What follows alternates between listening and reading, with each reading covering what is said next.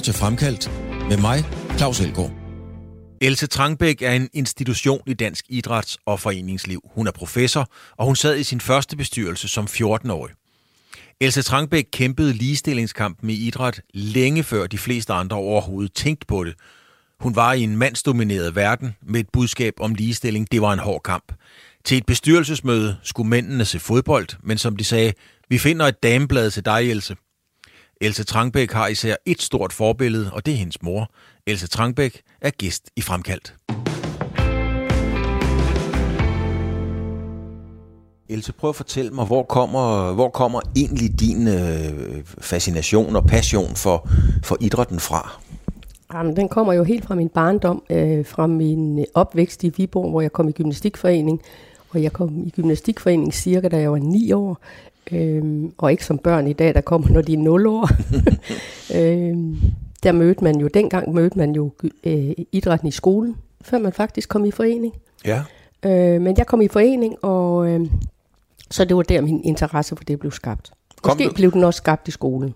Ligesom man spørger, om nogen kommer fra et, fra et hjem med klaver, kom du så fra et hjem med idræt, eller var det noget, der kun var for dig, kan man sige? Jamen, jeg kom fra, at jeg er den tredje i rækken af børn, og øh, min storesøster gik til gymnastik og var roer, og min bror gik til fodbold, og min søster også gået til gymnastik, så det var naturligt, at jeg kom til at lave idræt, og min far har i hvert fald som ung gået til gymnastik. Mm. Øh, men ellers var det ikke, men det var et godt hjem, jeg kom fra, så jeg føler mig dybt privilegeret, øh, både over at have fantastisk hjem, en god idrætsforening og nogle gode skolelærer. Mm-hmm. Du er jo meget sådan øh, synlig i debatten.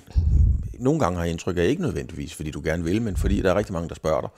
Øhm, så, så kommer du fra et hjem, hvor man, når man havde spist aftensmad eller et eller andet, sad og talte om, om ting i tilværelsen, samfundet. Det gjorde vi en del. Min far var øh, politisk aktiv på, på et eller andet niveau, altså mere på den røde side øh, i en lang periode. Han var faktisk kommunist indtil 56, så vidt jeg ved. Det er ikke altid, de taler om det i forvildning, men det ved jeg, han var. Mm. Han meldte sig ud i 56 med Ungarnskrisen og øh, var lidt aktiv under 2. verdenskrig, så vidt jeg ved. Øh, jeg er jo først undfanget efter. Jeg blev undfanget den dag krigen holdt. Ja, men Er det ikke fantastisk at kunne sige? Jo, men det, det, er jo, det er jo symbolsk for, din, for dit liv. ja, så jeg blev født til frihed. øh, men øh, jo, men øh, og så øh, startede min far faktisk til kooperativ for, øh, øh, tømmermesterforening i Viborg. Ja, Men han endte jo som formand for, øh, for arbejdsgiverforeningen i Viborg, ja. ja. så den fik sådan et politisk skred, så jeg tror måske han var venstremand til sidst, det ved jeg ikke. Men jeg var, der blev diskuteret politik i mit hjem. mm-hmm. Øh, min far gjorde det, og der kom nogen, der var politisk aktiv, så, så jeg lyttede jo til det. Et andet sted, jeg synes, øh, jeg blev mødt med det der politiske tæft, det var i min gymnastikforening, fordi vores træner, han øh, for det første, jeg var kun 14 år, da jeg kom i bestyrelsen, for han synes vi skulle lære noget om, hvad det vil sige at være i en forening mm-hmm. og tage stilling. Og jeg kan huske, at da jeg begyndte sådan at blive dygtig til gymnastik, så sagde han, nu skal du med til årsmøde i, øh, i Gymnastikforbundet, for du er nødt til at kende den struktur, du skal fungere indenfor. De er ikke for kloge alle sammen, det mener han ikke. men, men 14 år, altså, hvordan, var, hvordan, tænkte du, hvordan tænkte du det? Jamen, jeg synes jo, det var interessant at blive inviteret med til at lytte til, hvad der skete, og hvordan man strukturerede en årsplan, og hvordan man i det hele taget øh, skulle få en forening til at hænge sammen. Mm-hmm. Og det var min, mit engagement i foreningen det, og min forståelse for, hvilke store betydninger foreningen har, det kom jo også lidt ud af, af den gymnastikforening, fordi øh, dengang, som mange steder i dag, laver man jo gymnastik på skolerne, og det gjorde vi altid om vinteren, og så lukker gymnastikken, når der skolerne lukker. Men det gjorde vi ikke i Viborg, fordi vi havde et stort gymnastikstadion, som lå nede ved søen. Så om sommeren, så øh, blev skolerne jo lukket, og så strømmede vi jo ned. Så havde vi standerhejsning og boede der ved Viborg Sø, som var et pragt, og stadigvæk er et pragt sted. Men øh, der lavede vi så gymnastik om sommeren, og det var første gang, jeg faktisk opdagede, at en forening bestod for andet end mit hold. Den Ja. bestod alle drengene også, altså ikke mindst. Altså der kom lige pludselig, og de ældre kom og lavede idrætsmærker, så lige pludselig fik man en forståelse af, hvad en forening kan være netop rigtig mange mennesker, der er forbundet af noget, de har en fælles interesse om. Men, men det, det, det er jo en meget god tråd med din fars, skal man sige, kommunistiske interesse. Ja, på et eller andet niveau. ja, men han havde også altid, han sagde, at man skal leve efter, man skal yde efter evne, og nej, hvordan er det nu der? Ja, men det er sådan... Man skal leve efter evne, nej, man skal yde efter evne og leve efter behov. Ja, og leve efter behov, ja. Sådan var det. Og det fik vi tit sagt, og det var, øh, jeg ved, da han, han solgte mange huse og var tømmermester til sidst, og der var nogle af arkitekterne, der var lidt sure på ham, fordi han, de syntes, han solgte sin hus for billigt. Mm. Fordi han kunne godt tjene noget mere, men han sagde, jeg har ikke brug for mere. Så altså, jeg, jeg synes faktisk, min far, der, som desværre døde, da han var 65, men ham synes jeg faktisk, jeg har nogle... Øh, jo mere jeg har tænkt på det, så- er der faktisk mange ting, der har lagret sig fra min far, Mm. hvad, Hvad, som hvad, jeg faktisk godt kunne lide ved ham. hvad er de vigtigste værdier, som du, som du ligesom har adopteret og, og har brugt i dit virke og bruger stadig? Jamen altså, dem har jeg jo fra mine forældre. Mm. Altså, jeg var jo et, et godt, sundt hjem, synes jeg. Der kom, jeg kommer af bondeæget længe. Begge min, min far var den første, der ikke blev landmand i hans familie. Han blev håndværker. Og det var min bedstemor meget bange for, fordi håndværker, de begynder at drikke, og der går noget. Altså landmænd, det er meget sundere. Ja. Så han, blev, han kom på håndværkerskole. Men, øh, men jeg, jeg, jeg synes altid, der har været, øh, man skal være flittig. Ja. Jeg har altid øh, fået at vide, at man skulle være flittig. Mm. Og øh, jeg tror heller ikke, jeg har fået at vide, at det var noget, jeg ikke kunne finde ud af. Nej, og du har sikkert også fået at vide, at man skal være ordentlig. Man skulle være ordentlig. det er godt Ja, ord, ja. ikke? Det er godt ord. Jamen, jamen, det har du ret i. Man skulle være ordentlig, og øh, ja, jeg skulle tage mig sammen, altså. Ja. Men det der med flid og ordentlighed, det er rigtigt, det har præget mit hjem. Ja, ja. Hvor- Hvornår begynder du sådan selv at blive, øh, ikke fordi jeg fisker efter, hvad, hvad du stemmer på, det er slet ikke det, altså, men hvornår begynder du sådan selv at, at blive politisk engageret, aktiv og finde interesse i det? Altså politisk, jeg har været idrætspolitisk aktiv. Præcis. Altså hvis jeg måske havde boet... Jeg, jeg kunne godt have blevet øh, politisk aktiv, hvis jeg var blevet i Rødovre Kommune. Nu bor jeg, da jeg flyttede til København, så tænkte jeg, det er alt for stort. Det kan jeg slet ikke overskue. Øh, jeg tror, jeg havde haft interesse i det. Men, øh, men idrætspolitisk, der kom min interesse vel... Ah, Den kom sådan lidt efter lidt. Altså for alvor. Altså Kurt var jo aktiv i noget, der hed øh, i begyndelsen af 70'erne, omkring det der demokratibevægelser og sådan noget. Aktiv demokrati i idrætten. Så det kom vi også til at diskutere herhjemme. Mm. Men der var jeg ikke med i den, fordi mit, mit efter skolen, der gik jeg jo ud af realklassen, som er det, der svarer til 10. klasse i dag. Ja. Og jeg ville ikke på gymnasiet. Det ville du simpelthen ikke. Nej, altså det var heller ikke noget, der lå i korten. Jeg skulle min store søster, hun var udlært i bank, og så tænkte jeg, jamen det kan jeg også. Det var det bedste, man kunne blive i Viborg. Så tog jeg, blev udlært i bank, men jeg var jo allerede kæreste med min mand dengang.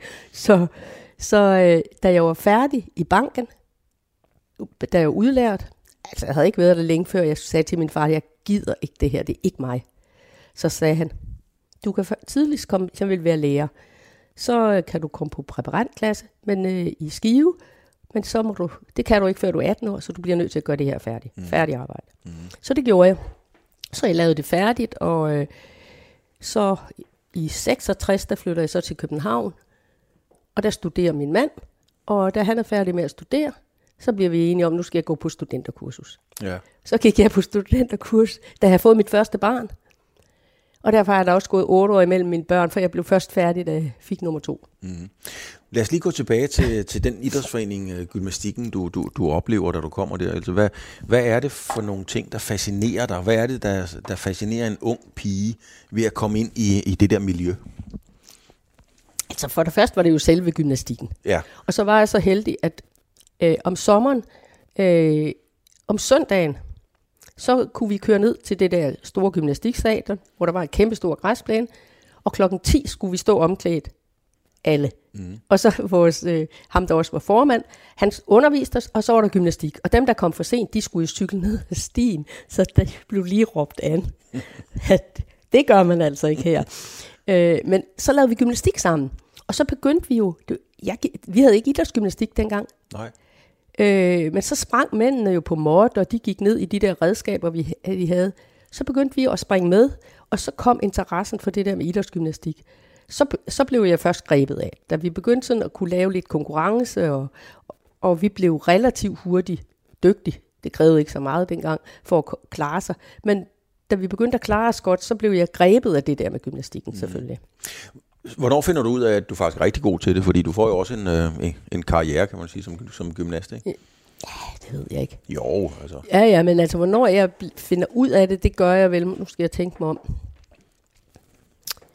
Ah, Det gør jeg nok omkring 60, 61 eller sådan noget. Der har man også lige startet mm. øh, idrætsgymnastik på øh, landsplan. Der, er- de første danske mesterskab er i 60, og jeg tror første gang jeg deltager, det er nok 3 eller 64 eller sådan noget.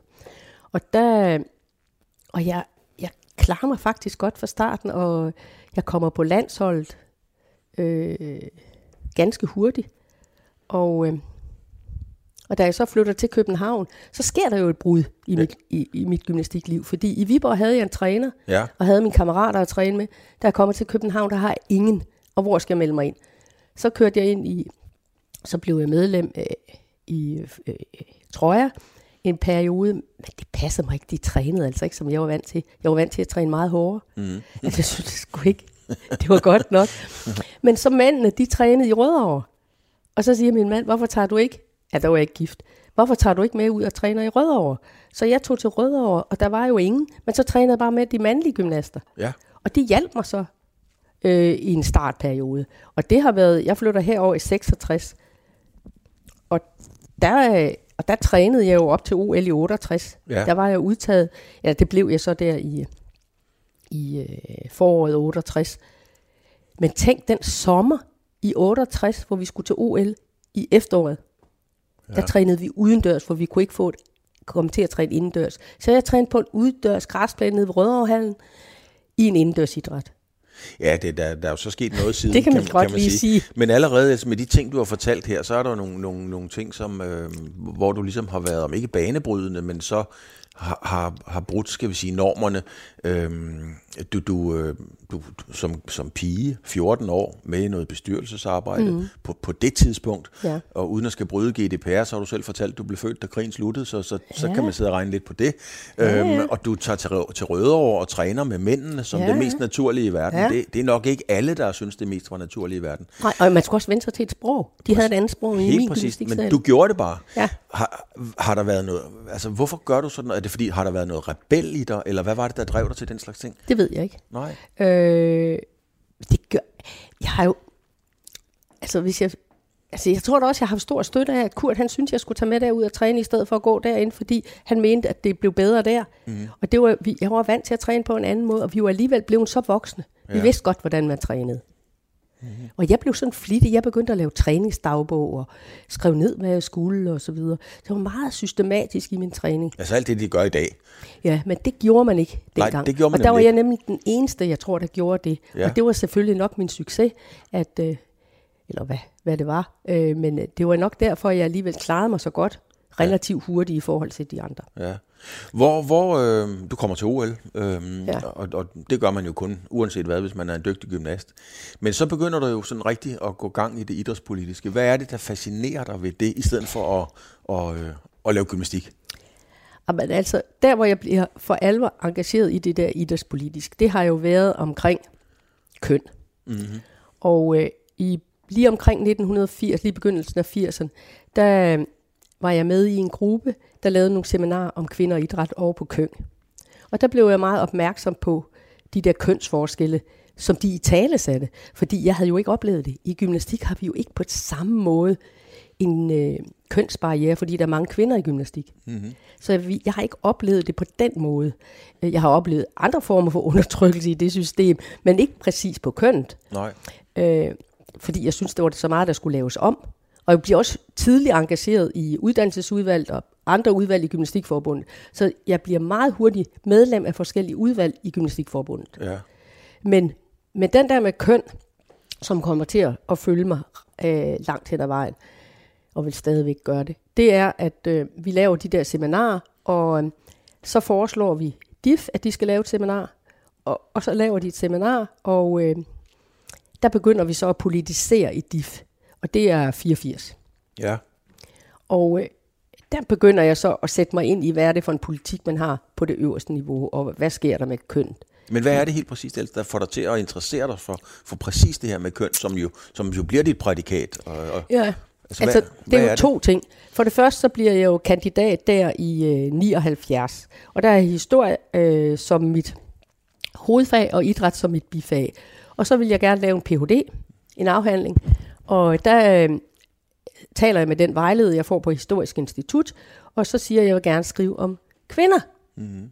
Og det gjorde jeg allerede der, så det har været lige omkring 80, 81. Og så siger han, at der, og det skulle være i 1800-tallet, så siger han, det kan man ikke. Der er ikke nok, der er ikke nok kilder til det.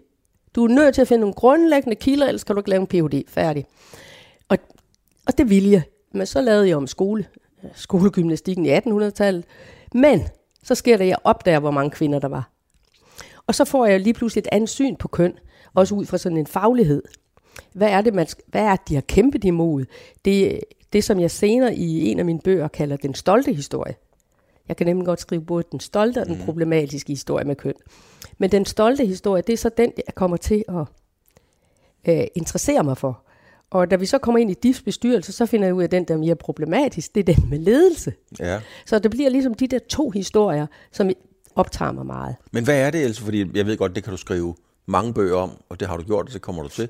Men hvad er essensen af det med, med, med, med forskellen, den forskelsbehandling, der har været på køn, som, som virkelig gik til dig? Jamen, altså for det første går det jo til mig, af, hvad det var for nogle argumenter, man havde for, hvorfor kvinder ikke måtte lave idræt. Mm-hmm. Og det var omkring år 1900. Altså, øh, vi kunne ikke altså, vi kunne ikke klare den fysiske belastning. Øh, og vi var så meget biologi. Vi var nok kun biologi. Og der havde man en idé om, at, øh, øh at der, vi rummet, kroppen rummede en bestemt mængde energi. Og hvis vi for eksempel, den ville blive drænet, hvor vi menstruerede, eller vi forberedte os på at skulle føde børn, så den belastning, som sporten kunne, den kunne vi ikke leve med. Nej. Og øh, de der ting på underlivet, der gør, vi kan heller ikke føde sunde børn. Mm-hmm. Altså alle de der ting kom frem. Og øh, der er der jo lavet undersøgelser i 30'erne. Altså, jeg har også selv været med til at lave undersøgelser der, hvor, hvad var det, man argumenterede for? Det var faktisk, at vi ikke kunne tåle det. Øh, og, øh, og det var der ikke rigtig noget belæg for? Det var der ikke belæg for, fordi så er der, der er nogle meget store tyske undersøgelser omkring 1930, som jo går ind og de undersøger artister og alt muligt andet, men de har født børn. Mm. Og jeg har set mange af de der OL-kvinder, jeg har interviewet, de har fået børn. Mm. Øh, så der har jo ikke været det, men helt frem til 60'erne var der i nogle af lærebøgerne, der stod, at man skulle passe på. Nu om dagen, for børn bliver født med store hoveder, og øh, derfor skal vi ikke, vi skal ikke blive for stramme i underlivet. Men hvordan havde du det i den periode, hvor man kommer med nogle, med nogle synspunkter, du bliver mere og mere aktivt, og, og det ligger der på sinde, øhm, og så skal vi sige, om ikke modstand, men den skal vi sige, ja, hvad mødte du? Hvad, hvad så du i øjnene på mændene, når du kom med dine argumenter? Jamen altså, jeg synes ikke, der i min tid har været, det har været på ledelsesiden. Mm. Altså der, hvor, der, hvor mit, mit politiske engagement i idrætten har ledet, det har jo, det har jo ledet der, hvor jeg synes, det var problematisk. Hvorfor kan vi ikke være ledere? Hvorfor kan vi ikke det her? Altså, hvorfor kan vi ikke sidde i bestyrelserne?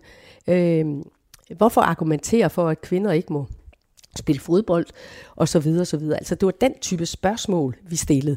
Men det gik mere på den øh, strukturelle, ledelsesmæssige side, fordi faktisk så kom kvinder jo til i løbet af hele 1900-tallet, kom jo til at lave idræt i stort set alle discipliner. Mm-hmm. Øh, og øh, selv ting, som jeg kan huske, en bokseformand, der engang sagde, hvordan har du det med, at kvinder skal til at bokse? Jamen, det, det, de skal bare gøre det, hvis de har lyst, men jeg forholder mig da ikke til Altså, jeg tror ikke, jeg synes, det er kønt. Men det synes jeg heller ikke, når mændene bokser, så. Det kan bare huske, det var mit svar. Øh, og det blev kaldt tøsetav ja. i starten med mm. kvinderbok. Men, men der er jo ikke noget på paletten, som kvinder ikke må af aktiviteter i dag. Stort set ikke. Mm. Så det er det, jeg kalder den stolte historie. Der har man overskrevet rigtig mange grænser for de normer og de ting, man sagde. Altså livet er for kort til kvindehåndbold. Kvindehåndbold. Det var Ole Eliassen. Præcis. Altså, det er der ingen, der kunne finde på at sige i dag. Nej. Og i, i 30'erne, der, måtte, at der, der blev atletik 800 meter løb øh, til OL blev forbudt i mange, mange år efter, helt frem til 60, fordi man kunne ikke holde ud. For det første så væltede de jo ind over stregen, når de kom ind, og det, for det første var det ulækkert og alt muligt, og det var derfor diskussionen om, hvad kvinder kan tåle, kom op. Ja. Det var der efter OL i 28. Men øh, altså, det er der jo ingen, der rigtig diskuterer mere, for altså, vi kan tåle det meste. Men hvad, hvad, hvad var din følelse, Else? Var det, var det, en, at man, altså, var det nedværdigende over for kvinderne? Var, følte du det irriterende, eller hvad for, nogle, hvad for nogle følelser sad du tilbage med? Men jeg synes, det har været irriterende. Nu kommer jeg med et eksempel på noget, der har været meget irriterende, og som var med til også at stimulere min interesse for mm. det her felt. Jeg var så heldig at sidde i det udvalg, der var med til at lave eliteloven. Ja. Og der sad 16 mænd, tror jeg, og mig. Altså, vi sad i hvert fald rundt om et bord inde i Kulturministeriet, og jeg kan bare huske det, vi sad der. Og det er ikke for at udhænge nogen, fordi vedkommende også død. Altså, og så var der, skulle vi holde pause øh, i mødet, og øh, så var der en fodboldkamp, og så siger, øh, blev der sagt, jamen kan vi ikke sætte os ind på Mimis, det var Mimis Stilling, der var borgmester, på, eller minister på det tidspunkt, mm-hmm. på hendes kontor, så kan vi se fodbold, hvor efter der blev sagt, fra højeste sted, så kan jeg finde et dameblad til Else. Okay. Og så kan jeg huske, og det var Claus Bøje, han var nemlig sekretær for udvalget, og så kigger Claus ned på mig, og så siger han, han tænker, hvad? og så kan jeg bare huske, at jeg spurgte, må jeg egentlig ikke godt have lov at gå med? Det var sådan, og, og her, sådan en MeToo, der jeg kom til at tænke på, det var jo en voldsom krænkelse. Det kan man godt sige. Ja, og jeg har en gang på talerstolen, mens jeg sad i DIFs bestyrelse, været udsat for den ene ting, og det er jo, der var vi vel oppe i 2005 eller sådan noget, så kan jeg huske, at Preben Stavn og jeg, vi gik begge to på talerstolen for at sige det samme. Vi sad, eller også mens vi sad bredt udvalg, det kan godt være. Men vi går i hvert fald på talerstolen, og Preben og jeg havde aftalt, hvad vi skulle sige til det der spørgsmål. og så siger vi begge to på hver vores måde at tale på, og så øh, er der en, der går op, en leder, og så siger han, er helt enig med Preben Stavn, men overhovedet ikke enig med den lille gymnastikpige. og jeg var måske 55, altså. Det gør man bare ikke. Og jeg kan huske, da jeg kom ned, så kiggede folk på mig, hvad siger hun nu, den der gimpe? jeg bare rystet på et. Og det sjove var, at jeg havde fødselsdag her, så skriver den tid, jeg tror faktisk, han sagde det, øh, da jeg blev 60, der var der en reception ude i DIF for mig, hvor Gert Nielsen, næstvormand, han holdt en tale, og der sagde han det her, det glemmer han aldrig. Nej, det kan jeg godt forstå. Det synes jeg altså. Og det, det, så når man spørger, om man er blevet krænket, det går man da blevet krænket i idræt. Det her, det er så nogen, der, ja. altså det er en anden måde, men der har der været mange ting, hvor man siger, ah, hvor er det irriterende, hvad er det for en mærkelig kultur. Mm. Og det har jeg gerne vil ændre. Jeg har gerne vil ændre, at vi får en kultur, som er mere værdig for begge køn. At vi kan holde ud og være der, uden vi skal, åh, det gider vi ikke at høre på. Er værdigheden faktisk nøgleordet for dig? Ja, jeg synes, det skal være, at når man sidder i en bestyrelse, og der, der har der været meget forskel. Altså, det, jeg har siddet i, alene kvinde i nogle bestyrelser, og det har jeg ikke brudt mig om. Fordi når jeg så åbner munden, så tænker de, nu taler hun på kvindekønnens vegne. Mm. Nej, jeg taler som Else Trangbæk. Mm. Respekterer det, det jeg siger. Mm. Og især for at sætte label på mig, som om jeg udtaler dem for helt alle kvinder. I behøver kun én, så er jeg der. Ikke? Det passer jo ikke. Altså nu, øh, dags dato og, og, og mange år før i dag, Else, der har du jo fået al den respekt, sådan ser jeg det i hvert fald udefra, som, som du har fortjent og så videre. Men hvordan har det været i årene op igennem, og ikke føle, man øh, blev respekteret? Jamen, jeg tror jo egentlig, jeg har nyt respekt hele vejen. Altså, jeg tror, jeg, jeg tror, de synes, jeg har været irriterende indimellem. Mm. Fordi jeg har stillet nogle spørgsmål. Det har du sikkert også. Ja, men det har jeg sikkert også. men, øh, men, men det, har jeg, det er jeg opdraget til. Mm. Altså, jeg er opdraget hjemmefra, at man skal stille spørgsmål, og det opdrager også mit børnebørn på. I skal altså være gode til at stille spørgsmål. Mm. I skal være nysgerrige. Øh, og vi vendte slet min folkeskole i sin tid, der havde jeg en gudbenådet lærerinde, fru Ditzel, som i øvrigt sad i øh, Folketinget for det radikale en periode. Hun lærte os jo om politik, om FN, og vi havde valg, og hun, hun havde om kønspolitik og så videre. Så der blev vi fodret med kønspolitik mm. fra hende der. Mm. Og så, så altså på den led, så synes jeg, altså, jeg var jo dybt privilegeret. Havde både en gymnastikforening, en far, eller en familie og øh, en skole, hvor man diskuterede. Jeg kunne godt tænke mig sådan lige at gå helt ind i, ikke materien, det er forkert, men ind i, i detaljen på, I sidder til et møde mændene skal ind ved siden af at se en fodboldkamp. Der er en, der siger til dig, at vi finder et, et dameblad til Else. Hva, altså, hvad sker der lige inde i hovedet på dig? Altså, lige da det bliver sagt. Jeg tror, jeg tænkte, hvad fanden har han gang i? Ja. Det tror jeg egentlig. Jeg tror, jeg tænkte, hvad sker der her? og, og så tænkte jeg mig om, og så kiggede han på Claus, og så kan jeg bare lige tydeligt huske, Claus, han lukkede øjnene, og så sagde jeg, må jeg ikke godt have lov at gå med? Det kan jeg bare huske. Ja. Men blev du, blev du vred, eller, eller, eller, var du, eller var du ved at gå? Nej, nej, nej, nej. Det overvejede du ikke. Du overvejede ikke at sige, nej, så, nej. så kan I selv. Så. Nej, det gjorde jeg ikke. Så har jeg jo fået et dameblad. Ja. Nej, det gjorde jeg ikke. Det overvejede jeg ikke. Men, men, men kunne, du, altså, kunne du godt have et den og sagt, okay, jeg læser et dameblad, så kan I se deres fodbold? Nej, det kunne jeg ikke. Nej, det, det ville du aldrig gå, gå med til? Det tror jeg ikke. Nej. Hvorfor? Jamen, fordi jeg synes, det var, jeg synes faktisk, det var nedværdende. Mm. Altså, det var ligesom om, at jeg var i en kategori, som ikke var de andre. Vi sad og diskuterede elitepolitik, og lige pludselig var jeg noget andet. Mm. Altså, det synes jeg bare var mærkeligt. Mm. Har, har, øh, har, har du i vundet den kamp, eller hvor står kampen nu, hvis man kigger på ligeberettigelsen, værdigheden i, i, det? Ah, den er blevet bedre. Ja. Det bliver jeg nødt til at sige. Altså, øh, der sker noget. Altså, øh, og det tror jeg også, altså, jeg tror også, folk har fundet ud af, at det er faktisk mere behageligt. Altså, der er en anden tone til møderne.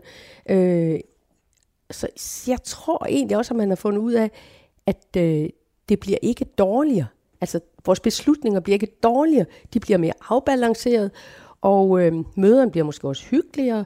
Øh, altså, men altså, det er da skidt mange steder. Mm. Det er da skidt rigtig mange steder endnu. Og altså, på ledelsesfronten er det skidt. Det er da også skidt på trænersiden. Der er meget få kvindelige træner. Jeg synes, det var kæmpestort at se fodbold øh, øh, her til EM, hvor englænderne de vinder Ja. med en øh, kvindelig fodboldtræner. Og jeg tror i øvrigt også, dem de spillede imod, havde en kvindelig fodboldtræner. Tyskerne havde også en, Ja, tror ja. jeg faktisk. Ja, ja. Det er jo stort, mm. og det er nyt.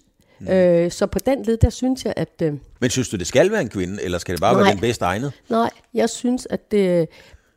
Altså, jeg var så heldig i for i 2020, der fik jeg øh, IOC's øh, pris om kvinder og idræt for ja. Europa. Ja. Der kommer en fra hver lands, eller verdensdel hver år, og der fik jeg den for Europa. Og der fulgte så nogle penge med, og der skulle vi lave et projekt, og det blev om kvindelige træner, for det skulle handle om kvinder. Mm. Og i, øh, i den undersøgelse, der... Det smuttede vist. Nej, i den undersøgelse, der, der øh, ta- tager jeg faktisk i den der lille resume, der er lavet, tager udgangspunkt i, hvordan man i, øh, på det kvindelige landshold i håndbold, mm-hmm. har, øh, der har man ham Jesper fra Esbjerg, og så har man øh, Ja. Je- Jesper Jensen, ja. ja, ja. Jesper Jensen som den ene, og så har man øh, gammel håndboldspiller, kommer lige om lidt. ja det er vores øh, forsvarsspiller, ikke? Øh, øh, det kommer lige om lidt. Den har vi lige om lidt. Nå, men hun, så de to, og det vil sige, jeg synes, at man skal lave et makkerpar, mm. øh, hvor man i den ledelse og struktur, der skal være på et hold, der har man begge køn med ind. Mm-hmm. Jeg er ligeglad, om det er den ene eller det er det andet, men jeg tror, fordi mit interview med de atleter, som jeg gjorde til den der lille undersøgelse, mm. den, der siger de også, jamen vi har stort set kun haft mandlige træner, men de gange, vi har haft kvinder, de kan altså lidt noget andet. Og så spørger jeg, hvad er det andet? Fordi de siger, at de skal være dygtige træner. Ja, Det skal de. klart. Øh, og de skal vide, hvad det er, de har med at gøre. Men kvinderne, de er bedre til at se os som hele mennesker. De er bedre til at tænke i vores liv ved siden af. Og det var noget af det, jeg bemærkede, at den engelske træner, som kom fra Holland her, hun siger nemlig, eller der siger de engelske spillere, at hun har været rigtig god til at se os i den helhed, vores liv er, og de strukturer, vi lever med. Og ikke hele tiden sige, at vi skal bum bum bum, ens art det hele. Man ser hver person for sig. Og, og der tror jeg altså, hvis man kan kombinere de to ting, så synes jeg, det er godt. Men, altså, Så for man, mig er det ikke et enten eller, det er et både og. men når man spiller en, øh, for eksempel en EM-finale i fodbold, Ja. eller en uh, olympisk finale, det har de danske kvinder jo også gjort, mildt sagt, nogle Ja. gange med, med held. Når man er på det niveau, Hun hedder Roslund. ja, ja, når man er på det niveau, er det så ikke ligegyldigt, hvordan ens øvrige liv ser ud? Handler det så isoleret set ikke bare om at vinde den guldmedalje? Jo, når de står på gulvet. Mm. Men det gør det ikke på vejen til gulvet. Det er det, hende, hende Roslyng, hun fortæller. Hun siger nemlig, at der, hun holdt tidligere, hun har behøvet at holde. Hvis hun har haft nogen, som havde medtænkt, at hun måske sådan, det kører lidt op og ned, mm. øh, og tror på den. Altså, jeg, jeg tror helt klart på, at vejen der til karrieren, den kan gå af forskellige veje. Mm-hmm. Og det, den der ensretning af, af alle de personer, der er der, og de skal leve ensartet, og de skal gøre det præcis på samme måde, det tror jeg ikke på. Jeg tror, man skal kunne se, oh, hun er helt nede lige nu, og der sker noget i familien, det bliver vi nødt til at tage os af, inden vi presser hende mere, mm-hmm. og så videre. Så der kan være, øh, det ved jeg da også som træner for gymnaster. Altså, jeg kan huske, at jeg havde en gang en gymnast, der brød sammen, midt i, hun var ved at lave en gulvøvelse. Hun skulle til et kæmpestort mesterskab, og så øh, siger så lige pludselig sidder hun ude på gulvet og græder. Så siger jeg, hvad er der galt? Jamen altså, så var hendes kæreste gået og sådan noget. Så sagde jeg, okay, så tager vi den ny. Så vidste man godt, at her er vi i en sårbar periode. Mm-hmm. Vi skal træne op, men vi bliver nødt til at have hende med. Mm-hmm. For ellers så kan hun slet ikke. Så altså den der øh, opmærksomhed for individet, det tror jeg er rigtig vigtigt. Og der tror jeg faktisk helt ærligt, at det er sværere for mænd i forhold til kvinder at have den der forsigtighed. Altså, mm. de er også nervøse for det. Så, så den der med det hele menneske, det er ikke bare i din optik noget pladerballromantik? Nej, overhovedet ikke. Det er ikke pladerromantik. Det er det ikke. Og jeg synes faktisk også, når jeg nu siger, at jeg har siddet, jeg er så heldig også at have haft muligheden for at sidde i Team Danmarks bestyrelse, og hele Team Danmark lovgivningen, den siger, at vi skal gå på to ben faktisk. De skal både være dygtige atleter, men de skal også være enten i job eller i uddannelse. Og det tror jeg er vigtigt, fordi på det tidspunkt, jeg kan huske, trampolinspringeren Peter Jensen, han har på et tidspunkt sagt, at hvis jeg ikke havde haft noget ved siden af, så var jeg holdt op. Mm. Altså, hvis folk får skader, så er de ude. Altså, altså, hvis man så stadigvæk er inde i miljøet, fordi man på en eller anden måde, kvæg det der elite halløj har fået enten uddannelse eller job og er kommet i gang med noget, jamen så kunne man ikke. Altså så skal man starte på en frisk. Altså jeg tror, og det mener jeg, det håber jeg virkelig, Team Danmark fastholder. De skal stadigvæk være både i uddannelse, eller enten i uddannelse, eller i job, eller på vej. Der, der er en ting, der, der, der undrer mig, Else, som, øh, det, det skal du simpelthen forklare mig. Fordi jeg, jeg ved, at du er en hård banan til forhandlinger. Jeg ved, du er en hård banan, når du sidder i bestyrelser. Nej. Jo, du er. Det siger alle folk. Og, oh, det, er, og, det, og det er ikke nødvendigvis en kritik. De har aldrig sagt det til mig. Nej, sådan er vi. Men, men, nu har jeg lagt mærke til to gange. Du sagde, at du var heldig at få en pris af IUC, og du var heldig at ja. sidde i bestyrelsen i ja. Team Danmark. Det er jo ikke en kæft med held at gøre. Det er jo ene og alene, fordi du er dygtig. Ja. Hvorfor, hvorfor bruger du ordet held? Er det sådan bevidst øh, beskedenhed, sådan påtaget, Nej. eller hvorfor Nej. bruger du det?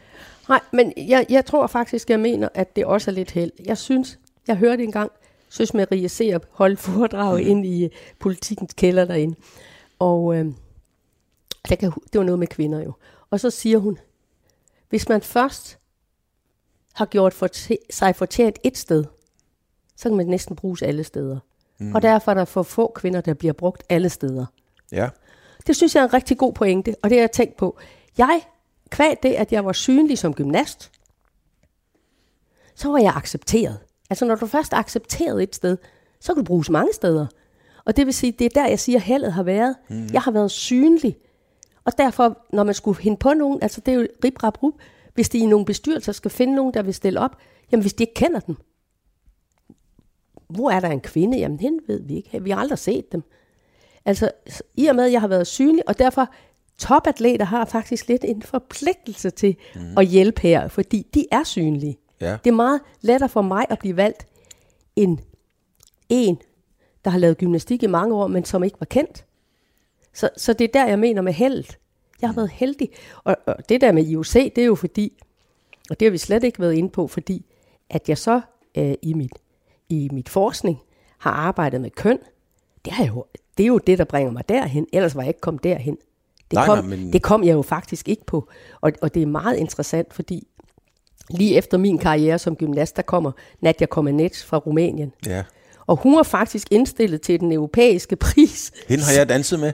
Er det rigtigt? Ja, jeg har så i, i Rumænien, i, i, øh, der har hende har jeg danset med, uden jeg vidste, det var hende. Åh, oh, gud. det var en anden historie.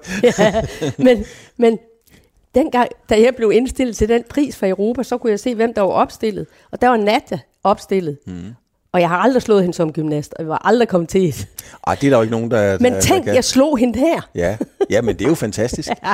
Det er jo, ja, Nadia, hun fik jo sit titel og, og Arh, ure. hun var simpelthen så dygtig. Instrumenterne var jo ikke indstillet til. De kunne kun vise 9,99. Ja, De var ikke indstillet Ej, til at kunne vise et titel. Nej, det var fantastisk. Det var, det var Men- fantastisk. Ja, men altså, hun er jo også lidt senere end mig, men hun var så smuk en gymnast. Nå, Mhm. Det er en men, anden snak. Ja, Men, men, men, men, men altså, nu, nu, fordi Ah, men der kommer jeg til at forske i det her, og ja. det kommer også til at betyde, at jeg går jo også på to ben her. Altså på den ene side leger jeg idrætspolitiker på det her område. Det gør jeg jo. Mm. Og på den anden side, så øh, forsker jeg faktisk i det. Og grund til, at jeg kom til at forske så meget i det som historiker også, der var jo ikke andre. Der er ikke ret mange kvinder på det der felt på historie, som har gjort det her. Så derfor bliver jeg også næsten enlig der. Så derfor bliver jeg også synliggjort mm. som kvinden, der kan. Så jeg næsten følte, at det, det var noget, jeg burde gøre. Men det er jo så en meget mandeverden at komme ind i. Altså, vi Ja. har en fælles ven i professor Werner Møller og så videre, og han er jo der macho om nogen, og hans legekammerater kender jeg også, de er også sådan meget macho Ja, ja. Hvordan er det for dig at komme ind i præcis den verden med det emne? Jamen, der har jeg jo været accepteret. Mm. Og jeg tror, at øh, jeg var jo i 1900... Hvad bliver det? Nu skal jeg lige tænke mig om, hvor gammel mit yngste datter er. Jo, det var i 84. Der var jeg faktisk initiativtager til, at vi opretter Dansk Idræts Historisk Forening. Ja. Og øh, der kommer alle mændene jo til. Der var ikke ret mange kvinder. Øh, og på en eller anden måde, så var det jo mig, der iscenesatte det. Sikrede, at vi fik lavet bøger og sådan noget. Altså på den måde har jeg været meget struktureret, jeg har også, det har været vigtigt for mig, at vi fik synligt gjort, at det vi lavede, det havde betydning. Ja, ja men lige præcis. Ja. Altså, jeg, har, øh, jeg, jeg synes, det er vigtigt, at Du vil gerne gøre en forskel. Præcis. Det er præcis, og jeg har også forsket meget i betydninger. Ja. Altså, et er være lidt lavere. Altså, jeg kan godt sige, så spiller de håndbold, men hvad betyder det for dem at spille håndbold? Hvad betyder det for det? Mm-hmm. Mm-hmm. Øh, Uden, hvis du piller al beskedenheden væk, hvad, hvad er så, skal man sige, øh, frugten? Hvad, hvad er betydningen af den forskning, du indtil videre har lavet? Hvor kan du se den sådan rimelig kontant? Jamen, jeg kan jo se den kontant i nogle bøger, og jeg kan se den kontant i, at jeg stadigvæk bliver spurgt, altså for eksempel af pressen. Mm. Øh, og, og, og det er selvfølgelig det, der har gjort, at jeg hele... Der har ikke været så mange, man kunne spørge. Og derfor er det jo mig, der er blevet spurgt. Og nogle gange så har jeg sagt, "Ej, jeg synes, I skal spørge nogle andre. Vi bliver nødt til, vi bliver nødt til at give det, komme videre med det her. Øh, der må være andre. Øh, men der er bare ikke så mange andre. Nu, Der er jo mange, der øh, interesserer sig for kønspolitik i dag. Når, når jeg tænker tilbage på, et, øh, da jeg startede på Danmarks Radio, der fik jeg et... Øh, et, øh, vi, vi hørte sådan nogle lydklip, og der var et lydklip, det var Gunnar Nuhansen. Jeg, kan ikke, jeg sidder og tænker på, om det var i 68, det tror jeg ikke, det var. Jeg tror faktisk, det var i 60, nu siger 68, fordi det var der, hvor du var Ja, med. ja, ja. Men de danske kvinder var ude at ro, og Ja. de blev bare håbløst sidst. De var ikke engang med i billedet. De var langt, langt, langt, langt efter. Og, og, og, og, og Gunnar, han siger, at danskerne er sidst. De roer ikke så hurtigt, men, Men det er de, smukt. men de roer smukt. Det er en ægte Gunnar. Lige præcis. Hvad tænker du, når du, når du hører sådan en bemærkning i forhold til det her med, med værdighed og så videre? Jeg synes, at Gunnar han talte ud fra dyb respekt for de piger. De var kommet så langt hertil, men nu kunne de ikke ret meget mere. Men han havde jo respekt for dem, mm. ellers ville han ikke have sagt sådan. Nej. Var Han den, kunne ikke finde på at sige noget grimt om dem. nej. Var den gået i dag? Nej, for de var ikke kommet med på billedet, jo. Nej. På men, skærm. men sådan kan man sige billedet og ligesom sige, men de er, de er så søde, de er smukke. Ej, hvor er det flot. Altså, var den gået i dag, eller havde man bare fået en shitstorm af dimensioner? Det kan jeg ikke sige dig. Det Nej. ved du bedre end mig. Hvad, hvad, hvad, hvad vil du selv tænke, hvis den var blevet sagt i dag? Så synes jeg måske, den var lidt nedværdende. Mm. Ja. Det er rigtigt. Betydningen er forskellig. Ja. Dengang og nu. Ja, Fordi konteksten er helt forskellig. ja. Så, så det er jo også noget andet, du forsker i, kan man sige. Ikke? Altså, Jo. den anden, øh, hvordan, hvordan omstiller man sig til, til den tid, der, der, der, der, der omgiver en så, i forhold til, hvad man kan og skal og må? Den tror jeg, jeg skal have igen. Ja, hvordan... Øh, altså nu siger du, nu snakkede vi Gunnar Nuhansen, tiden var en anden, da han sagde det. Mm. Øh, og, og den tid, du forsker i, og den tid, der er gået, mens du har forsket, mm. den har jo også ændret sig meget. Fuldstændig. Øh, Radikalt jo Fuldstændig. Også. Hvordan, hvordan, hvad gør du for at følge med? Fordi det er nogle andre begreber og udtryk, man kan bruge, eller i hvert fald ikke må bruge. Ja. men øh, jeg lavede den bog øh, om øh, de olympiske kvinder. Mm. Og der interviewede jeg jo rigtig mange. Og øh, det vil sige, det er også en måde, altså interview, jeg har faktisk brugt interviewformen til at blive klogere på en tid, som jeg ikke selv har prøvet. Ja. Det gjorde jeg for eksempel i 1930'erne, da en, ja, ikke jeg interviewede dem ikke der, men det gjorde jeg i 90'erne, da inter, 1990'erne interviewede en stor gruppe kvinder fra 30'erne, mm. også om deres forhold til idræt. Øh, og øh, de kvinder er med i den bog blandt andet, men de fortalte mig om tid, som jeg faktisk ikke helt forstod. Mm-hmm. Fordi jeg har jo ikke levet der. Så det vil sige, altså, jeg har brugt nogle andre kilder, når jeg ikke selv har været i den periode, til at få begribe, hvordan var tiden. Mm. Og når jeg så interviewer nogen i dag, så kan jeg godt se, det forstår jeg heller ikke helt, fordi jeg er jo, jeg er jo ikke mere ung. Men hvis, hvis det er nogen fra 30'erne, og hvis vi bliver i, i Gunnar Nuhansen, de Rorsmuks, ja. så var der jo også et begreb, og, og hun var jo med i 36 i Berlin, Lille Henrivende Inge. Fuldstændig. Og, og bare det navnet, Lille mm, Henrivende mm, Inge, mm, mm. Den havde, jeg tror ikke, den havde været gangbar i dag. Nej, men hun var, jo, hun var jo ikke ret stor. Nej, det var hun Hun var kun 12 år. Mm. Ja. Så, øh, men det er rigtigt. Men, men det er meget interessant, når du siger det. Altså, jeg skal holde en forelæsning, det gør jeg hver år, ind på mit institut øh, her engang. Og hvis jeg så kommer til at nævne navnet, for det er også om kvinder, mm. hvis jeg kommer til at sige lille henrivende Inge, så glor de på mig. De aner ikke, hvad jeg taler om. Nej. Og det er jo egentlig forfærdeligt nok i sig selv. Ja, men altså, ved du hvad? Jeg synes, jeg er lige blevet spurgt i dag fra Hans Bunde om, om jeg kan tage de der, den der forelæsning, som jeg har haft i mange år. Og, og også efter jeg er gået på pension. Og så siger jeg, jamen det kan jeg jo godt, men øh, jeg har så... Og så tænker jeg, ej, men altså noget af det, jeg skal fortælle dem om, altså, ja, de har svært ved at få det hægtet fast, mm. fordi de er i en helt anden tid. De forstår ikke det, man siger. Nej. Øh, og, og, og, og på kort tid at lave en forelæsning og få folk til at begribe en tid, det er altså svært. Ja. Det synes jeg. Fordi det er jo en tænkning. Mm-hmm. Altså, øh, altså bare, nu har jeg lige været med mine børnebørn i øh, Viborg, og skulle fortælle dem altså, jamen vi havde jo ikke telefon. Altså når jeg så fortæller dem, at jeg cyklede herned, og så gjorde vi sådan og sådan. Okay, blev du ikke kørt til træning? Nej, det gjorde vi ikke. Min far havde heller ingen bil, altså. Og så videre. Altså, de forstår det ikke. De tror, det jo oldtiden.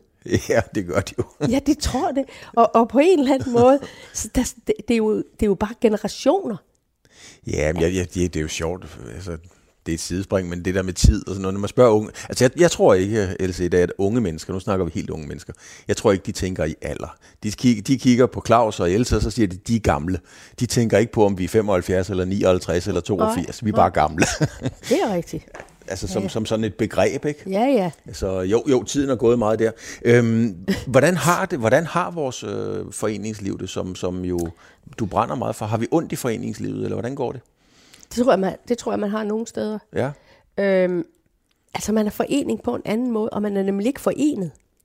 Det er det, der kunne være min pointe. Ja, det skal du lige uddybe. Ja, altså, øh, da jeg gik til gymnastik, så, øh, så oplevede jeg, at jeg var i en forening, fordi der var ældre, der var yngre, der var drenge, der var piger. Øh, vi holdt øh, juletræ sammen, vi øh, mødtes på stadion sammen, og altså når jeg bare var i Rødovre, så jeg kan jo se, hvor langsomt det er tyndet ud. Altså et af de steder, hvor man virkelig mærkede, at man var i en forening, det var, når man skulle bade. Mm. Altså bare stå i brusebadet efter en træning, og jeg kan huske også, når jeg var træner, og stod og hørte på alle de der pigers snak. altså, de betroede jo en alverdens ting. Mm. En stod og fortalte mig, jeg skal altså ikke konfirmeres. De andre skal godt nok komme. Jeg tror simpelthen ikke på Gud. Det kan jeg lige tydeligt huske, hun stod. Altså, de, de havde hele tiden, de skulle fortælle mm. den der fortælling, når de kom. Ja det, den er væk. Fordi når jeg kommer i øh, Rødovrehallen i dag og afleverer et barnebarn, så er alle omklædningsrummene jo tomme, fordi de, bang, de hænger ikke tøj derinde mere, de bader hjemme, fordi de bliver kørt frem og tilbage, og det vil sige, ikke engang badet sammen har vi rigtig mere. Og det tror jeg ikke, man har i ret mange idrætter i dag. Mm. Øh, mange omklædningsrum er man bange for at lade tøjet hænge, fordi så bliver det stjålet. Mm. Øh, altså, og det er bare en del af foreningslivet. Jeg synes, at det at forenes, det er jo også at være sammen på nogle andre typer af måder, end vi lige er under aktiviteten. Vil det være okay, hvis, hvis med nogle idrætsforeninger sagde, I er velkomne i vores forening, men I skal gå i bad efter træning? ja, men hvis nu deres ting bliver stjålet, ja. og jeg kan jo se, at de tager det med ind i hallerne og så videre og så videre. Altså, det var bare en lille detalje. Ja, men, ja. men altså, jeg tror, det er sværere at forene. Det er også noget mere forretning i dag, end det var. Altså, forældrene, de regner med, at de får service på alle hylder, mm. tror jeg. Altså, de bringer deres børn, ligesom de bringer dem i en institution, og så, så klarer de det. Altså deres interesse, og det er meget forskelligt. Og jeg vil også sige, foreningslivet er meget forskelligt fra aktivitet til aktivitet. Så jeg skal ikke sidde her og, og fortælle, om de er krise eller ikke krise. Men jeg vil sige, at det er meget forandret, mm. øh, foreningslivet. Øh, men det er jo et meget stykke berømt dansk kultur. Ja. Altså, jeg har selv haft fornøjelsen i Horsens, så det var slet ikke mig, der skulle sige kloge ting. Jeg var bare ung og skulle køre dem frem og tilbage. Men der var nogle øh, kinesere og japanere på sådan en studietur op ja. og skulle kigge på foreningslivet i og omkring Horsens. Ja. De, de kunne slet ikke forstå, at der var nogen, der kridtede en bane op helt frivilligt, uden at få penge for det. Ja. Øhm, øh, det, ja, det er rigtigt. Det, det kunne de slet ikke forstå. Altså slet ikke. Nej. Så hvor er vi henne på den skala i dag? Altså, ja, men det er meget interessant, du siger det. Altså, da vi trænede nu snakker jeg bare Rødovre. Vi yes. trænede på en skole, da vi var her fra starten af. Så bliver der i 76 bliver indvidet en stor Rødovrehal. Mm. Og der får vi et an, en af halv, der er fire haller i en. Der får vi den ene. Men alle redskaberne står inde i et rum. Og jeg har været vant til hele min tid som aktiv gymnast, at vi slæbte frem. Mm. Mm. Det tog os, de, vi skulle altid komme lang tid før vi egentlig begyndte at træne, for vi skulle slæbe det frem. Så vi var faktisk trætte af at slæbe alle de redskaber frem, inden vi kom i gang. Mm-hmm. Øh, og, øh, og der sammenlignede vi med, jamen fodboldspillerne, de, de skal sgu ikke selv kridte banen af og lave målet. Nej. Øh, slæbe målet ind. Men vi skulle gøre det hele. I dag, der kommer de til en fyldt halv med, hvor det hele er frem, ja. og alt er parat. Øh, og det kan du godt sige, altså, det er også, altså, de gad jo ikke det andet. Jeg tror ikke, de kom, hvis de skulle alt det der, vi gjorde. For det er de ikke vant til. Nej. Altså, så, så på en eller anden måde er det meget forandret. Så den der proces med, at vi skulle tage frem og gå og snakke om det, og hvem gider ikke at hjælpe her. Og i gamle dage skulle vi på skolen skulle vi svabe, og vi skulle gøre rent, inden vi kom. Og i hvert fald efter, fordi vi brugte magnet, og det var meget beskidt. Mm. Ligesom håndboldspilleren Bura Harpix. Mm. Det er også et problem jo. I høj grad, ja. ja. Så, så altså på en eller anden måde, øh, så havde vi nogle processer, som vi var afhængige af hinanden. Mm. Den der afhængige af hinanden, den er ikke helt til stede på samme måde, tror jeg. Øh, for jeg kan huske... Men det er det i holdidrætterne jo. Det er det i holdidrætterne. Ja. Øhm, I mine unge dage var jeg øh, discjockey på Radio Horsen, så der kom et, et, et, øh, et nyt nummer, der hed Video Killed the Radio Star. Det var da man begyndte at lave musikvideoer ja, ja. i, i tv. Video Killed the Radio Star. Er, er, er det samme ved at ske? Er de sociale medier ved at dræbe foreningslivet? Nej, det, det tror jeg som ikke. Altså, folk bliver ved med at lave idræt. Mm. Altså, jeg tror bare, at man laver idræt på en anden måde. Man gør, altså, vi kan tale om købeidræt. Og, og foreninger er jo en forretning, der udbyder idræt. Det kan du godt acceptere? Altså, nej, nej, jeg er ked af det. Ja. Jeg er ked af det. Altså, jeg, lige i øjeblikket er jeg i gang med Rødovre Gymnastikforening, som er den første forening i Rødovre, som er nu levende. Mm-hmm. Blev stiftet i 24. Og jeg sammen med min mand går i gang med, at vi vil gerne lave en bog om foreningen, men også om kommunen, hvordan en forening bliver et vigtigt led i sådan en velfærdstænkning i en kommune, som er under opbygning. For Rødovre i 24, der boede der 700 mennesker i Rødovre, eller 800 og der var 50 gardnerier. Mm. Så altså, det er jo en helt anden kommune. Hvordan bliver det til en velfærdskommune, og hvordan får idrætten betydning ind i, og foreningslivet ind i det? Og det er jo ikke kun den her forening, det er også alle de andre. Øh, så, så derfor optager det mig, og jeg synes, altså, jeg kan godt blive, når jeg ser på det i dag, jeg, snakker, jeg skal nemlig holde noget for foreningen her, eller for bestyrelsen i næste uge, om det der bogprojekt, og, og jeg er altså lidt bekymret, fordi Altså, vi har, vi har, over, vi har 1200 børn, mm. men vi har ingen voksne. Det er ikke ret mange, øh, desværre. Og det har vi jo haft tidligere. Og der tror jeg, at corona, de lukkede rigtig meget for os. Ja. Og det er ærgerligt. Og det betyder, fordi der er jo tilbud andre steder, så hvis man ikke får det der, så går man da et nyt sted hen. Men, men hvad betyder, altså nu siger du corona, hvad betyder den her ustabile, urolige verden? Det kan vi jo godt tillade sig at sige med corona, med invasion i Ukraine, øh, klimasituationen er ikke betryggende. Nej, øh, det er den ikke. Og, og så videre. Der er mange ting. Ja. Har det nogen øh, indflydelse på vores forhold til foreningslivet, som jo mm. uanset hvad er udtryk for noget rart sammenhold, romantisk, mm. på et eller andet niveau. Det er lige præcis. Klimakrisen kan være det, de begynder at bade i hallerne igen. Ja. Med mindre vandet bliver koldt. Ja. Men altså, det er jo interessant. Det har vi nemlig snakket om. Det kunne faktisk være interessant, at man vender tilbage til nogle af de der, fordi det, at vi skal spare derhjemme. Ja. Ja, det vil jo være en, en fantastisk Og de begynder udvikling. at cykle til træning, i stedet for at blive kørt til træning hele tiden. Ja. Det ved vi ikke. Er det simpelthen, ja, det er jo et meget realistisk Jamen- scenarie. Ja, det kan man da. Fordi hvor, hvor tit skal vi fylde på, hvis benzinen bliver så dyr? Ja. Øh, og så videre. Altså, jeg nævner det. Ja, jamen klart, men det er da, det Men det er da klart. en sidegevinst. Ja, det måske, kunne da- måske endda en hovedgevinst.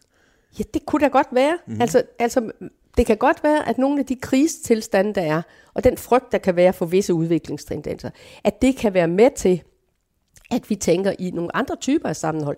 Det kan jeg ikke. Altså, det er jeg jo slet ikke Men hvad, er, kvalificeret til at sige noget men om. hvad er det så, Else, for... øh, for øhm, øh, jeg skal holde øje med tiden, fordi det, det er helt fantastisk at tale med dig. Else, hvad er det for en, øh, hvad er det, hvad er det, vi mister? Hvad er det, Danmark mister, hvis vi mister foreningslivet? Lad os nu bare lege, at nogen skal skrive bogen om, om 75 år, om dengang foreningslivet lukkede.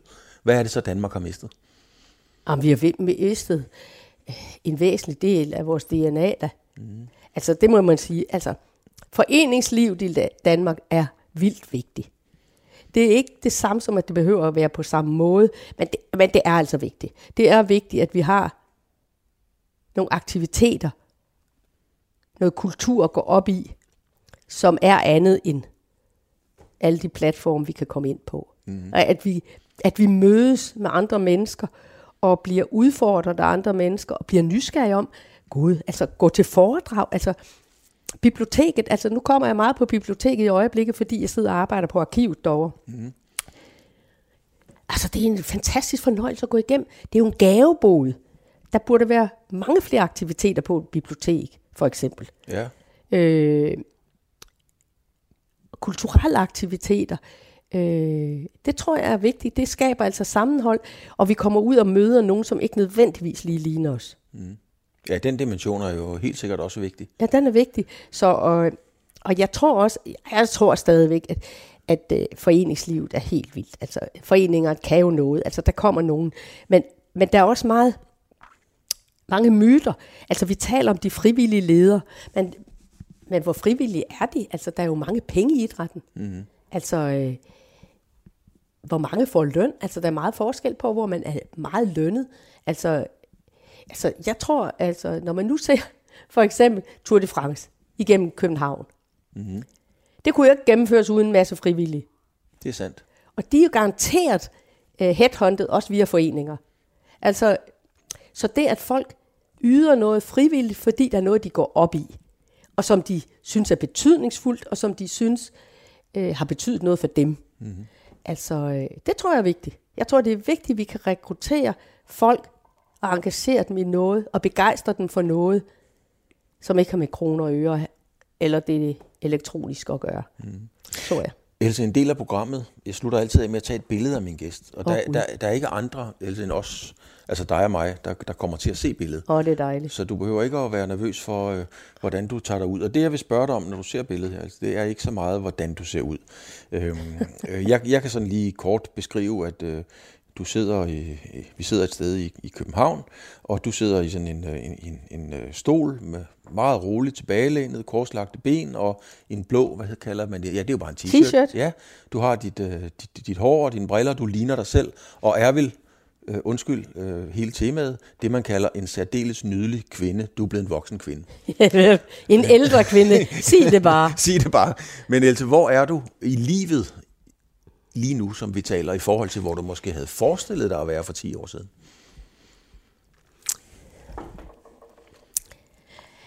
Puha, altså, jeg er jo et sted i livet, hvor jeg synes, at det er godt. Livet er godt. Jeg er igen privilegeret. Jeg har to vidunderlige døtre, og så har jeg svigersønner og børn, børnebørn, og, og jeg elsker dem alle sammen. Og jeg er så heldig, at øh, de næsten ikke flyttede hjemmefra. Den ene bor 250 meter væk, og den anden bor en kilometer væk. Og øh, vi ses tit og laver rigtig mange aktiviteter sammen. Og vi kan godt lide at være sammen. Altså, de havde jo inviteret mig til Viborg her, Og øh, vi havde en pragtfuld tur, og vi skal være, vi har inviteret den på efterårsferie til Mallorca, så der skal vi alle sammen afsted igen. Så vi er vant til at være sammen, og det betyder rigtig meget for mig. Og så kan jeg godt lide at skrive. Ja.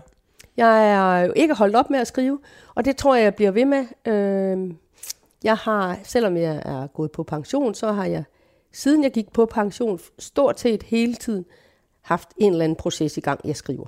Mm. Nu siger du, at du er, øhm, at du er privilegeret. Så tænker jeg lidt på, du har også været elitegymnast. Hvor vil jeg hen med det? Det kommer nu. Øh, for at komme til OL, så skal man øve sig, og man skal træne, ja. og man skal træne med mændene og tage nogle beslutninger og sige, okay, det er det, det koster. Man bliver jo ikke bare privilegeret. Altså, man skal jo gøre sig fortjent ja, til at blive privilegeret. Ja, men øh, jeg, jeg mener også med at være privilegeret. Jeg har fået de ressourcer hjemmefra til, at jeg vidste, at man skulle være flittig. Mm. Jeg har lært at være flittig. Mm. Jeg har vidst, at jeg fik ikke noget gratis. Jeg skulle selv lægge, øh, altså jeg skulle arbejde med sagen. Mm. Øh, så, så, så, så det er også det, jeg mener. Jeg har også prøvet, altså en af grundene til, at jeg må, ja, da, da jeg begyndte at engagere mig meget i idrætspolitik, så gik jeg jo tit hjemmefra, for der var møder om aftenen. Mm.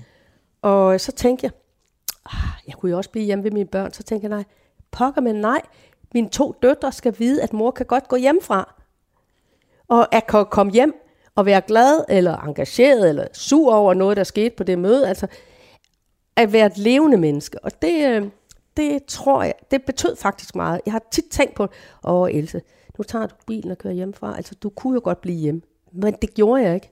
Og jeg tænkte tit på, det, det kan jeg ikke være bekendt over for mine døtre, at blive hjemme hele tiden. Øhm, så det er en væsentlig del af det.